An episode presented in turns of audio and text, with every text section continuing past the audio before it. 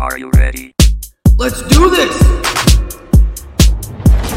Hello, everyone, and welcome back to Uncommon Sense, the most uncommon place on the internet where we question everything and learn together. Anyway, I'm your host, Billy the Kid, and yeah, welcome. Are you new here? If you are new here by some strange algorithmic accident, welcome. Right, Butch? That's right. Welcome aboard. We need all the uncommoners we can get. Indeed. Okay, so today we are going to do something a little bit different. Butch found a video, and although we cannot seem to obtain the Original source. original source, we We- wanted to share it with you guys anyways. You could share it with your friends and your, your grandma. and it is a powerful video. I recommend it. everybody just pause pausing, taking 10 minutes of your time, watch the video, and make your own decisions. Let us learn together. I almost closed the wrong thing. Sorry. So yeah, we would like to pass on this information and the knowledge that it provides, especially in today's world with so much political turmoil. The different types of government have become confusing, and the descriptions have become vaguely unclear, like mud. The video we are presenting you today gives us a clear description of each type of government and why the definitions of a republic versus a democracy are drastically different and why that is so important to understand. We hope that this will bring some clarity to the state that we are in as a country and allow us as Americans to reestablish ourselves as the constitutional republic that the United States of America was meant to be.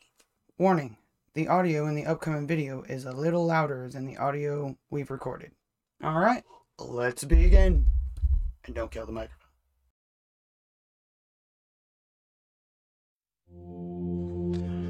When Benjamin Franklin exited the Constitutional Convention, he was asked by a woman, Sir, what have you given us? His immediate response was, A republic, ma'am, if you can keep it. Yet most Americans today have been persuaded that our nation's governmental system is a democracy and not a republic. The difference between these two is essential in understanding Americanism and the American system.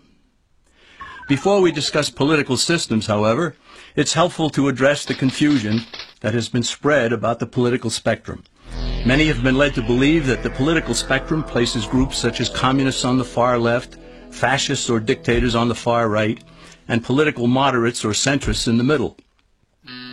However, a more accurate political spectrum will show government having zero power on the far right to having 100% power on the far left. At the extreme right, there is no government. The extreme left features total government under such labels as communism, socialism, Nazism, fascism, princes, potentates, dictators, kings, any form of total government. Those who claim that Nazis and fascists are right-wing never define their terms. This amounts to spreading confusion.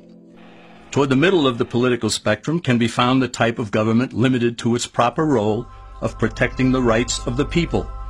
That's where the Constitution of the United States is.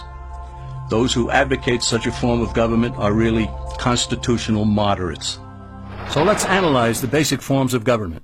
They are monarchy or dictatorship ruled by one, oligarchy ruled by a few, democracy ruled by a majority, republic ruled by law, and anarchy which is ruled by no one. In discussing these five, we'll see that they can be narrowed down to even fewer. Looking first at monarchy or dictatorship, this form of government doesn't really exist in the practical sense. It's always a group that puts one of its members up front. A king has his council of nobles or earls, and every dictator has his bureaucrats or commissars, the men behind the scenes. This isn't ruled by one, even though one person may be the visible leader. It's ruled by a group. So let's eliminate monarchy, dictatorship, because it never truly exists. Oligarchy, which is ruled by a group, is the most common form of government in all history. And it is the most common form of government today. Most of the nations of the world are ruled by a powerful few, and therefore oligarchy remains. At the other end, we find anarchy, which means without government. Some people have looked over history and found that many of its worst crimes were committed by governments. So they decided that having no government might be a good idea. But this is a mistake. because as the ancient Greeks stated, without law there can be no freedom. Our founding fathers agreed and held that some amount of government is a necessary force in any civilized, orderly society. In a state of anarchy, however, everyone has to guard life, liberty, and property, and the lives of family members. Everyone must be armed, and movement is severely restricted because one's property has to be protected at all times. Civilized people have always hired someone to do the guarding, a sheriff, a police force, or some branch of government. Once law enforcement was in place, the people were freer. They could leave their property, work in the fields, and so on. In short, the proper amount of government makes everyone freer. There are some who advocate anarchy, however, not because they want no government, but because they don't like what they have. They use anarchy as a tool for revolutionary change. The condition of anarchy is very much like a vacuum where something rushes in to fill it. These calculating anarchists work to break down the existing government with rioting, killing, looting, and terrorism. Tragically, the people living in such chaos often go to those best able to put an end to it and beg them to take over and restore order. And who is best able to put an end to the chaos? The very people who started it. The anarchists who created the problem then create a government run by them, an oligarchy, where they have total power. This is exactly what happened in Russia that led to Lenin taking total power and in Germany where Hitler's brown shirts created the chaos that brought him to power. But anarchy isn't a stable form of government. It's a quick transition from something that exists to something desired by the power-hungry. It's a temporary condition, and because it isn't permanent, we eliminate it as well.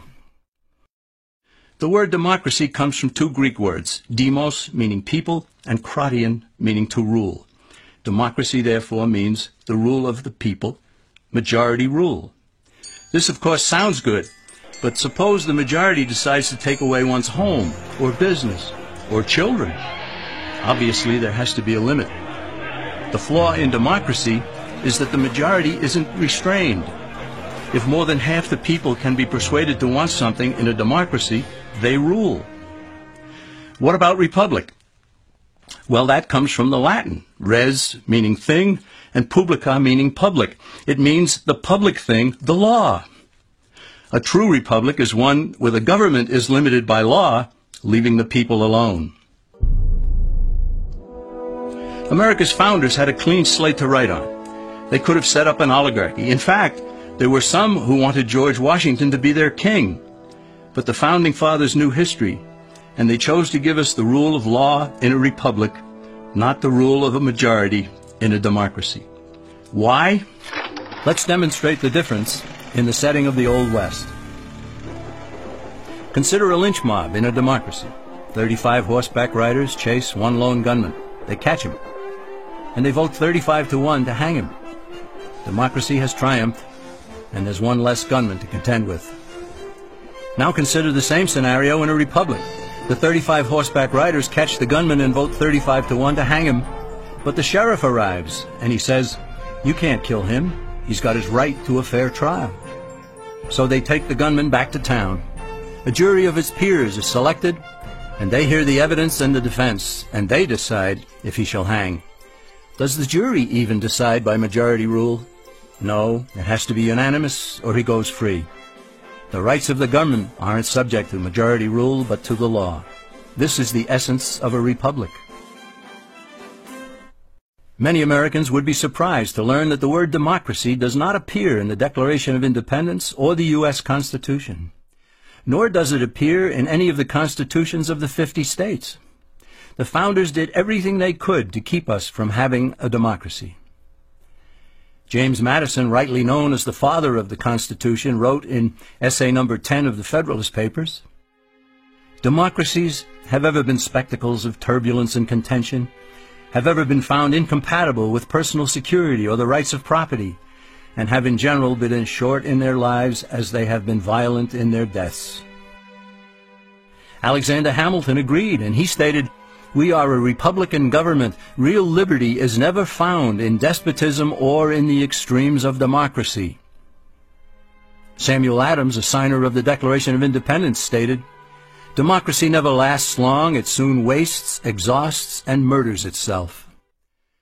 The founders had good reason to look upon democracy with contempt because they knew that the democracies in the early Greek city-states produced some of the wildest excesses of government imaginable. In every case, they ended up with mob rule, then anarchy, and finally tyranny under an oligarchy. During that period in Greece, there was a man named Solon who urged creation of a fixed body of law not subject to majority whims. But where the Greeks never adopted Solon's wise counsel, the Romans did. Based on what they knew of Solon's laws, they created the Twelve Tables of the Roman law and, in effect, built a republic that limited government power and left the people alone. Since government was limited, the people were free to produce, with the understanding that they could keep the fruits of their labor. In time, Rome became wealthy and the envy of the world. In the midst of plenty, however, the Roman people forgot what freedom entailed. They forgot that the essence of freedom is the proper limitation of government. When government power grows, people freedom recedes. Once the Romans dropped their guard, Power-seeking politicians began to exceed the powers granted them in the Roman Constitution. Some learned that they could elect politicians who would use government power to take property from some and give it to others. Agriculture subsidies were introduced, followed by housing and welfare programs. Inevitably, taxes rose and controls over the private sector were imposed. Soon, a number of Rome's producers could no longer make ends meet, and they went on the dole. Productivity declined, shortages developed, and mobs began roaming the streets demanding bread and circuses from the government. Many were induced to trade freedom for security. Eventually the whole system came crashing down. They went from a republic to a democracy and ended up with an oligarchy under a progression of the Caesars.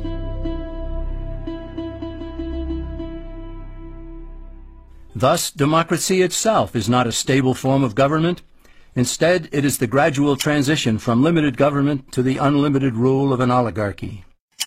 Knowing this, we as Americans are ultimately left with only two choices. We can keep our republic, as Franklin put it, or we will inevitably end up with an oligarchy, a tyranny of the elite. Alright, well there you have it folks. I hope this video was informative and provided you a better understanding of government types and why it is important to understand what a republic is. Our republic in America is in distress, and the more Americans who understand what that means and realize that we are not and were not, have never been a democracy, the more chance we have to stand for our liberty. We the people are the last thing standing between tyranny and freedom. This is our Alamo and it is time that we draw that line in the sand. It's time for us to join together as a nation under God for liberty and justice for all. As one of our great presidents once said, it is up to us to fight for it, preserve it, and protect it. May the heavens bless my fellow patriots and remind us that we are brothers in this land of the free. Thank you for joining me today on Uncommon Sense. Please let us know your thoughts down below in the comments.